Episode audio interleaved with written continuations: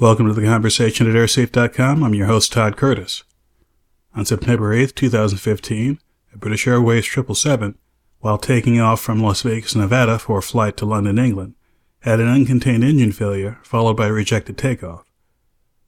All 158 passengers and 13 crew members evacuated the aircraft and there were no fatalities. The NTSB is in an ongoing investigation as to the cause of that particular event. In 2011, the FAA issued an airworthiness directive covering the type of engine that was on the incident aircraft, which pointed out the possibility of problems with the high pressure compressor rotor, a portion of the engine suspected to be involved in the uncontained engine failure. It's unclear if this particular part of the engine was involved in the incident, and it may not be clear until the NTSB concludes their investigation. On September 15, 2015, I was interviewed by Newsmax Television about issues surrounding this airworthiness directive and this incident in Las Vegas.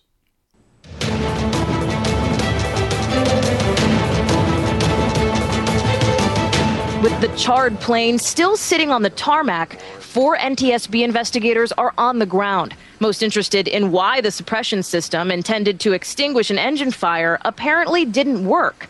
A terrifying end to one of Captain Henkey's last flights. He'd been set to retire in a matter of days. I was supposed to go to Barbados on Saturday and then come back next Tuesday, and that will be it. Many now crediting Henke with a fast response that may have helped save lives. I know the papers at home are saying, no, he's a hero, but I mean, you know, we have to remember there are two other pilots and, and ten cabin crew all behaved very, very well. When it comes to air travel, we're all aware that accidents can happen. It's something we have to live with because nothing's perfect. We're talking about machines and human beings. But when a commercial jetliner is on the runway and one of the engines explodes and bursts into flame, you got to take notice, especially when we learned the FAA had warned the airline's maker about this possibility four years earlier. Let's tear into what's behind the sheet metal with the veteran aviation expert, safety analyst, multiple author on airline safety issues, Todd Curtis. Todd, I want to thank you for joining us. And boy, I wish we were here to talk about something positive, but this is frightening when you think about 20,000 gallons of fuel sitting on the runway and an engine exploding. And four years earlier, Boeing had been warned. Why then did they not take any action? And why wasn't the government then right there to say, you have got to do something about this now? Well, this is an interesting uh, situation. By the way, thanks for having me on this evening. A very interesting situation in that the government did make Boeing aware of this event or possibility of this event, uh, as you said, several years ago. It's something called an airworthiness directive, and any U.S. operator is, is required by law to follow them. And in this particular case, the directive told the airlines to look at this particular engine part and inspect it two different ways and if it had a crack or another problem to replace it. And if they did this inspection, then the potential catastrophic failure would be uh, dealt with. Now, point of fact, this was a British registered aircraft. But as it goes in the aviation world, if the FAA says something should be done, typically other countries around the world follow that model. So the airworthiness directive, although is only legally required for U.S. aircraft to follow it, it's very likely British aircraft had followed it as well. Todd, how scared does the American flyer need to be, the global flyer, if you will, need to be that things are not being looked at, parts are not being changed, things are not being maintained, and something like this is close to happening every time they take off? Well, as you mentioned earlier, the NTSB is investigating this event, and they will thoroughly investigate whether or not maintenance requirements were met, whether or not the stipulations in this airworthiness directive were followed, and if so, if they were followed correctly. Now, obviously, there was an uncontained engine failure, there was a fire, there was an evacuation. The potential for catastrophe was there, but as the captain of the aircraft I mentioned, because of the actions of the crew, and frankly, because of the design of the procedures and the design of the aircraft, this potential disaster was just that, a potential disaster. In your opinion, then, how many other potential disasters are sitting not only on the runway, but in flight? This particular engine, or rather this particular airworthiness directive, uh, adhered to was, was relevant for several different kinds of engines flown by 777s and other aircraft. It's unclear to me at this point how many operators were affected or how many aircraft were affected. Uh, when the airworthiness directive was made, there were roughly 33 U.S. aircraft that were under the stipulations of this directive.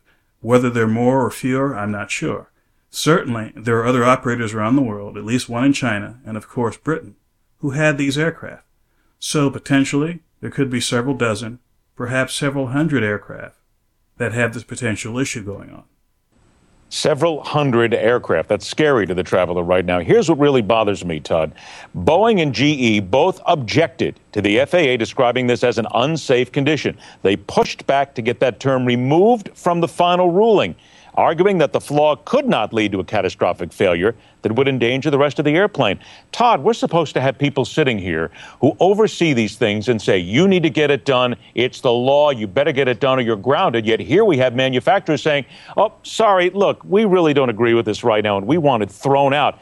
Something's wrong in this system that has somebody catching it, warning about it, and yet the manufacturer can push back and basically say, oh, we don't want that in the report. Come on, that's dangerous. Well, a couple of things here. First off, the investigation is still ongoing, and it's not clear whether or not the problem was related to what the Airworthiness Directive discussed. So that's one issue. A second issue, it's fairly common when there's an Airworthiness Directive. The FAA may say one thing about it, and typically the manufacturers or the aircraft operators would sit down and reason together and figure out whether or not those things are reasonable or not. Now, this is something that will have to be determined by the NTSB. It could be that the uh, issues brought up by the manufacturers were in fact justified by what's seen in the investigation. It's entirely too early to tell. But one thing's for certain. There's a system in place, has been in place for decades, where problems are found out usually years before they manifest themselves. And more often than not, changes are made to procedures, to maintenance, to manufacturing uh, uh, principles, so that these things don't result in something as dramatic as what happened recently in Las Vegas. Todd, I only got about 30 seconds left. Isn't it fair to say that manufacturers like Boeing and General Electric and many others will look to cover their derrieres at every opportunity they can? Well, obviously, because of the litigious nature of uh, American society, most large corporations will be doing what they can legally to cover themselves. But you also have to remember there's an engineering aspect to this. And the engineers and the designers really don't pay attention to the law. They pay attention to the risk and what it takes to reduce that risk. Who do you think has got it more right, the law or the engineers? Working together, they have it better than either one of them working alone. I can tell you that for sure.